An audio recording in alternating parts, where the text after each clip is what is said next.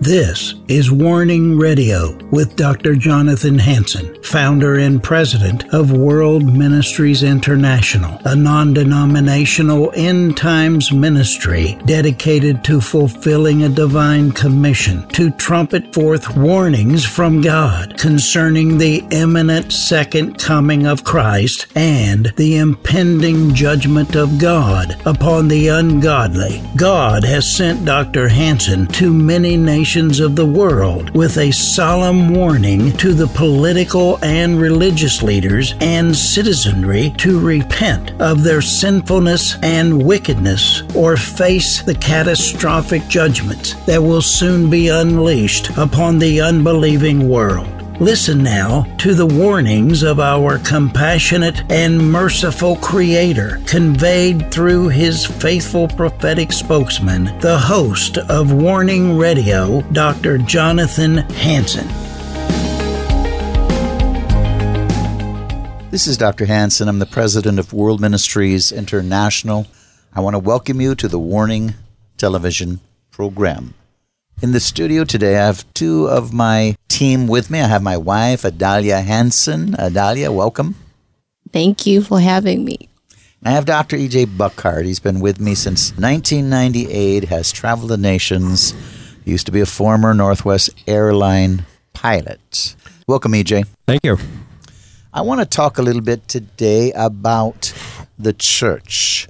We need a great awakening like America has never seen it before we are losing the Republic of the United States of America, and most Christians, I don't think, have a clue. I don't know if they're waiting for the rapture to come back or a genie to pop out of a bottle, but they don't have a clue to what's really going on. They have bought the Kool Aid. They're not in love enough with Jesus to have that discernment to see how they have negated their responsibility to be true ambassadors of Jesus Christ. You know, the Lord told us to occupy, to make disciples, to rule, to reign. Jesus is not going to save you. He is not coming back to save you or me until the battle of Armageddon.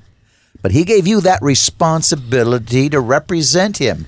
He gave you that responsibility. He said when He ascended, Go tarry until my power comes inside of you. In other words, I'll continue to do the miracles I did when I was walking the earth, and I'll continue to do them now through you.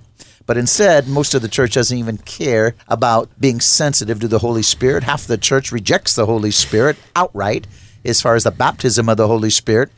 And those that are supposedly with the same statement of faith are so messed up with the value system of this world, syncretism, that they've drank the Kool Aid, they've bought the lies of the professors in the universities, communist professors, of woke teachers in public schools, and they have the same value system. They're certainly not the majority baptized in the Holy Spirit. EJ, what's your opinion? Well, you know, I'm thinking when I'm reading in Oswald Chambers' devotionals, he talks about, you know, we have a lot to do. We want to spread the word to get people to get saved. Well, he says, you know, God is the one that does the saving. What he told us to do is go and teach and make disciples of all nations. Most churches don't have a really full discipleship. They have preaching, but they don't have discipleship program. And you were well aware when you were in Singapore of a really a discipling church that disciple people. And I think that's where our present church has failed in many ways. They preach the gospel, but the Lord says you need to make disciples. You can get people saved, but they're going to fall away like the seeds that fall on the rocks unless you disciple. The church must get back to discipling, and when they do that, I think then they'll see changes in the nation. Yeah, we're supposed to make disciples of the inhabitants of the earth. And that means also we're supposed to be heavily involved in politics. Amen. That's part of the Great Commission to rule, to reign, to occupy. If we're salt, if we put the right people in, the nation prospers and the people are blessed. If we have the wrong people in, the people that call themselves born again are persecuted. They literally mm. hate the born again believers today in America. They're trying to take God right out of the equation, and that's why they push LGBT and everything else that are sins of abomination. They could care less about your personal faith. In fact, if your personal faith is too strong in Jesus Christ, you are dangerous. You are an enemy. And frankly, they want to take you out. Adalia?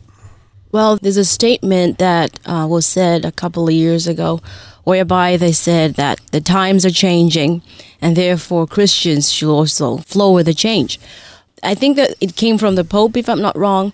But, you know, that's not a right statement because we know that Christianity shouldn't change. The Lord changeth not whatsoever Amen. that He had ordained from the beginning still remains still this day.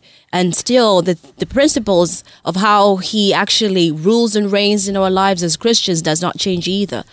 And also how we ought to live our lives. We can't say that since the world is changing, we need to accept what the world offers. We're supposed to live a different life from the world. And now now the world has infiltrated the church whereby now we take the standards of the world and we bring it to the church. We teach the people we teach our children. And now by the time we see our children's children now they have actually embraced a certain culture that is not biblical you know and they're taught to accept things that are not acceptable in biblical standards like homosexuality. They're told well you're supposed to, you know, accept it. That's how people are created. I don't believe that because God is not a person that changes his mind. If he made you a boy, you ought to remain a boy forever, you know, until, you know, you die. If you're built to be a woman, you ought to be a woman. So it's not something that, oh, he decides I'm going to make you a man and a woman. And then by the time you were born or when you're, t- when you're three years old or 10 years old, well, God changes his mind and says, eh, I think I did the wrong thing. I think you ought to be a woman instead of a man. So that culture of changing, the changes that are coming in the world, that the church ought to flow with it, that statement is quite wrong and it should not be accepted at all. I think that goes right back to what you're saying. That's pure humanism, placing yourself above God. So, in other words, I'm not happy with how God created me, so uh, I'll recreate myself. I mean, that is pure humanism or hedonism where we live to please ourselves. Adalia? Oh, exactly. And right now, it's not like a surprise what we were told in the Bible that these times would come, whereby people would be lovers of themselves. So now people live for themselves and not for God. It's about what Christ can give me, but not what I can give to Christ back. It's about just take, take, take, but you don't give in return. So the life that most Christians live, like I'll just say all of us, you know, we have that selfish part inside of us that wants to just to come out. And that's why Paul taught us to die to self. It's a journey, it's a process whereby we die to self slowly. We just start to embrace the cross. That's why Jesus said, pick up your cross and follow me. I think that's excellent. I mean, I think you named it without me even saying anything. The problem in marriages is self. Until you have two married people hopefully Christian, that are learning to die to self, they really can't have a good marriage because they're both very selfish. And that is going to cause a lot of fighting. Would you believe that, EJ? Well, the scripture says when two become one, when you get married and have intercourse at that point in time, but you become one. Now, if you're one person, you like yourself, and so, therefore, you have to like the other person as much as you like yourself. Jesus says, you know, love thy neighbor as thyself. So, if you, you become disobedient to your creation when you say, well, we're not one, because if you're one, you would be unified. And unification in the church is what's really destructive. It's destructive in families and destructive in the church and destructive in nation because we are not unified in Christ. I'll get right back to what I said originally is that unless we die to self, you can't have a good marriage. I don't care about sex. I mean, uh, people have sex all the time and they hate one another. They fight, they kill one another. Uh, sex doesn't make you unified. Uh, sex is a lust outside of marriage. Outside of, and let's put it outside of God, because even in marriage, sex can be nothing but lust. So unless you die to self, you cannot have a good marriage. You got two people fighting each other. Amen. Adalia? Well, in the book of Matthew, the Bible talks about that the disciple is not above the teacher. and the servant is not above the master. We know how the lifestyle as uh, born again Christians, how we ought to live, that Jesus is above us all. So when he walked on this earth, he experienced a lot of things. And the fact that, you know, he was able to experience the things that we are experiencing now, you know, hatred, you know, rejection and all those kind of things. So anything that is taught that is not in line with that is actually false because people are taught, you know, it's all about being, you know, built and being successful and, you know, as a Christian, there's some things that cannot happen to you and everything else. So now that has messed up the church entirely in that when people see those kind of things happening to them, they think, well, it ought not to happen. But Jesus said clearly that the servant is not above the master. So if the master was able to go through deep waters here on earth, we also are going to experience the same thing. And we have to embrace it because it's also a part of growth and refinement.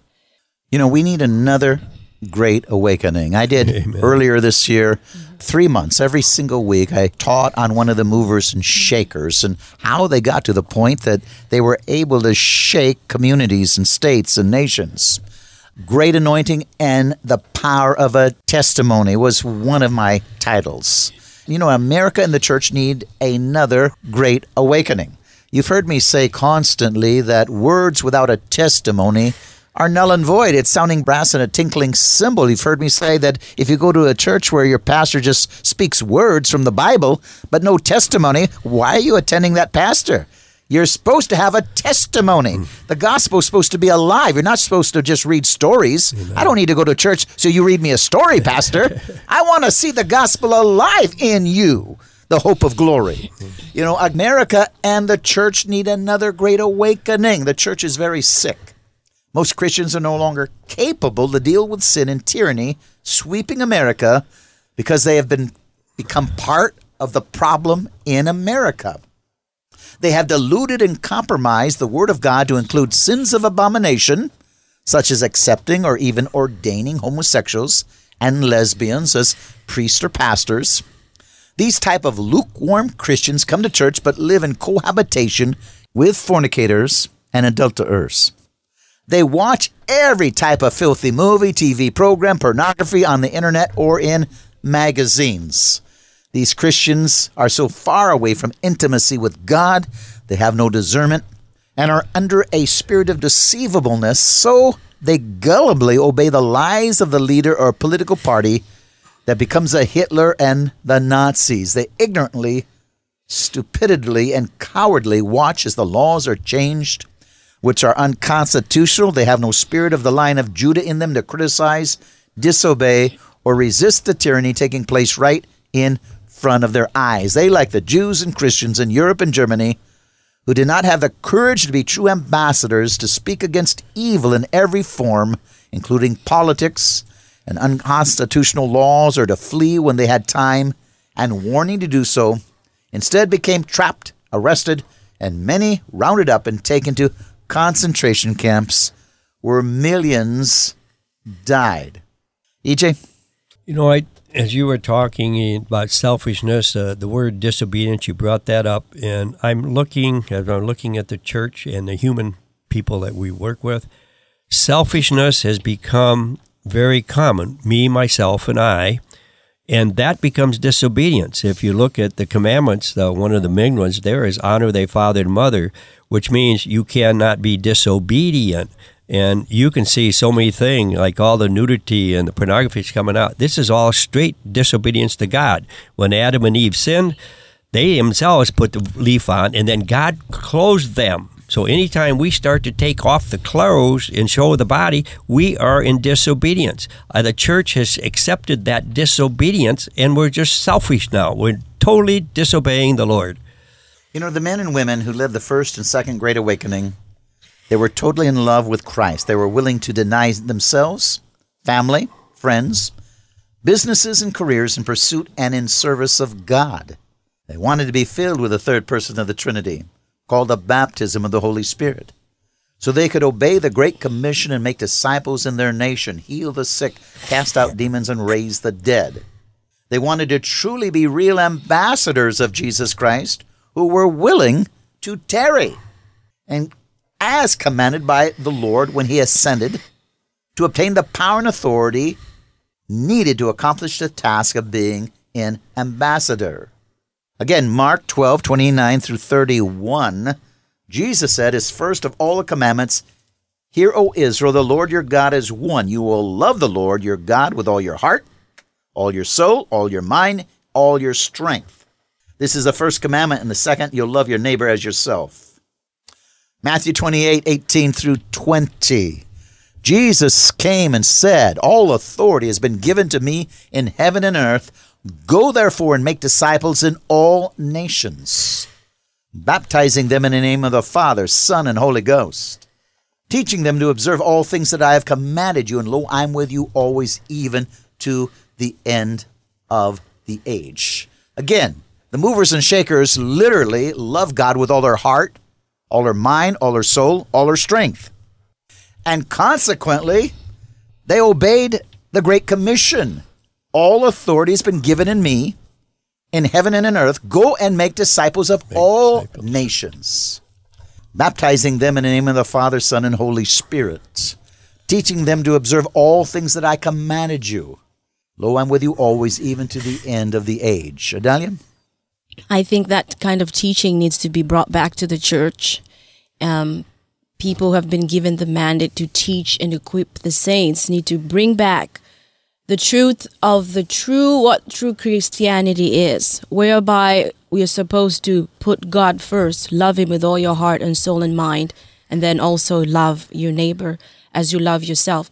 So now it has been placed that love yourself uh, love yourself and continue loving yourself is like the norm right now.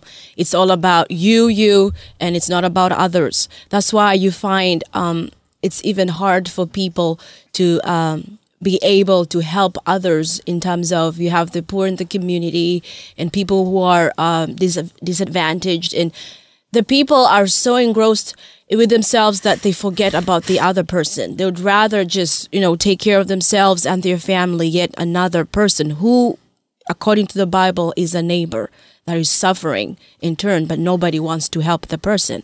Now, um, when these kind of teachings are brought back to the church, whereby we are taught how the disciples, how the disciples lived their lives. You heard about when they would give they will give their properties, they will sell their land, and then they will distribute among the poor and help the people within the community. When the church starts to bring this kind of teachings into the church, whereby you see another person and you see Christ in them, and you give yourself to help. If it's food, shelter, clothing, anything that you could give to help another, now that is true love. And that's the pure religion that is acceptable uh, unto God, according to the scriptures.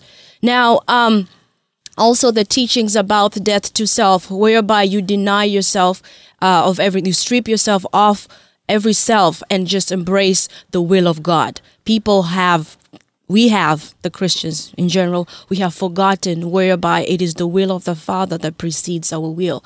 And that's why Jesus told when he was at the garden, he, you know, he wanted, he, he said, if there's a, if there's a possibility that you'll take this cup away from me, yet not my will, but your will. So that's the life we ought to live. Yes, we have desires. Yes, we have expectations. But at the same time, we need to tell Jesus, well, I have these desires, I have this expectation, but yet not my will, but let your will be done. Amen. Not only did the movers and shakers believe in Mark 12, 29 through 31, where you're supposed to love the Lord with uh, all of your heart, your mind, your soul, and your strength, and make disciples of all nations, baptizing them in the name of the Father, Son, and Holy Spirit. But they believed in 2 Peter 1, 2 through 4. Grace and peace be multiplied to you in the knowledge of God and of Jesus our Lord, as his divine power has given to us all things that pertain to life and godliness, through the knowledge of him who called us by glory and virtue, by which have been given to us exceedingly great and precious promises, that through these you may be partakers of the divine nature having escaped the corruption that is in the world through lust. They believed you could be partakers of the divine nature, not an unsanctified soul that walks around in pure hedonism. They believed you could be chasing after God and be a partaker of the divine nature and do what Jesus did on earth. Adalia? Well, it has been, you know, I like the statement where Jesus told the disciples that it has been given unto you. He was telling the disciples, it has been given unto you, but not of the people of the world. So, being a believer and being connected to the Holy Spirit, there's so many things that we have been given that we ought to search the Lord and seek Him. And then we'll be able to find the wisdom of the things and the grace that the Lord has actually uh, given unto us in different things, right? So the grace of the Lord is not necessarily just the grace of being a child. There's different graces that we have been given. There are people given graces to be able to equip saints. There are people given graces to create wealth. Different graces that people have been given, and it's all been given unto us. It is our, like I could say, it's like our right given us to us, um, being the children of God.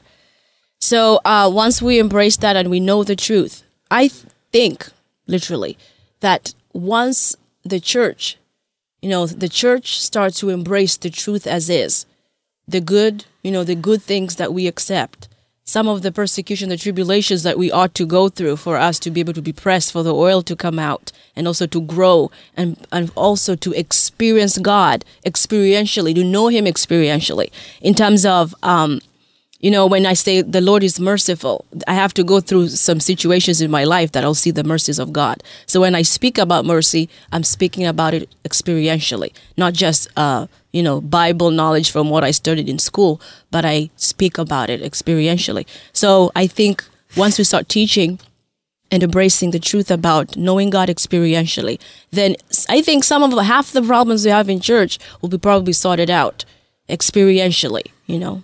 Yeah. Luke 24, 47 through 53, and that repentance and remission of sins should be preached in his name to all nations, beginning at Jerusalem. And you are witnesses of these things. Behold, I send the promise of my Father upon you, but tarry in the city of Jerusalem until you are endued with power from on high. And he led them out of as far as Bethany, and lifted up his hands and blessed them. Now it came to pass while he blessed them that he departed from them and was carried into heaven. And they worshipped him and returned to Jerusalem with great joy and were continually in the temple praising and blessing God. So again, the movers and shakers did literally what he commanded. They went and tarried for this power that so much of the church today doesn't care about. Acts 2 1 through 4, and when the day of Pentecost had fully come, they were all with one accord in one place. And suddenly there came a wind from heaven as a rushing mighty wind, and it filled the house where they were sitting. Then there appeared to them divided tongues as of fire, and one sat on each of them. They were filled with the Holy Spirit and began to speak with other tongues as the Spirit gave them utterance.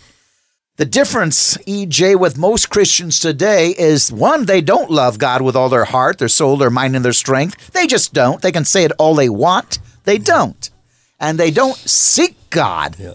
with all of their heart. They don't tarry for the power of God. They don't even care, EJ. You and I know people that they're not filled with the Holy Spirit, and frankly, they don't care. Yeah. EJ?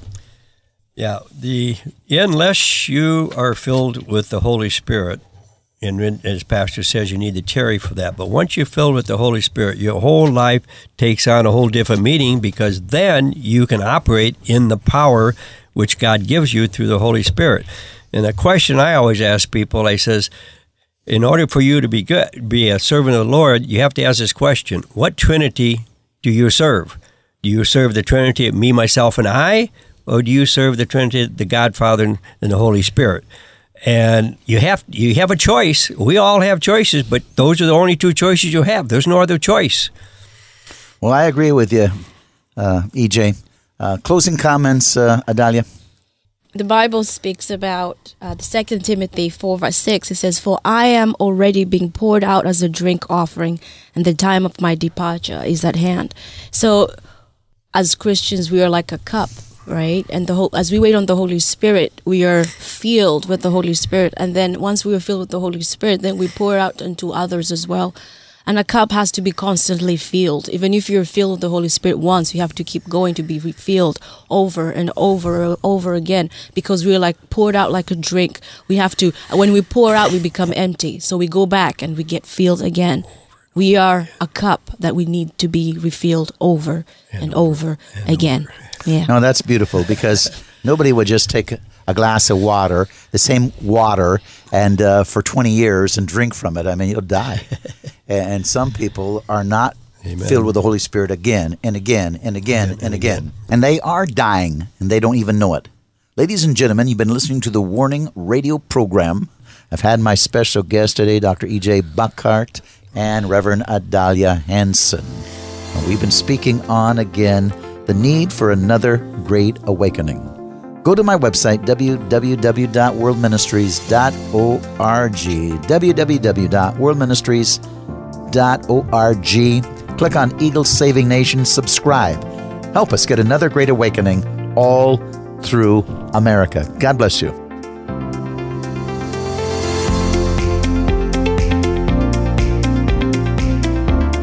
Thanks for listening to this episode of Warning Radio with Dr. Jonathan Hansen, founder and president of World Ministries International.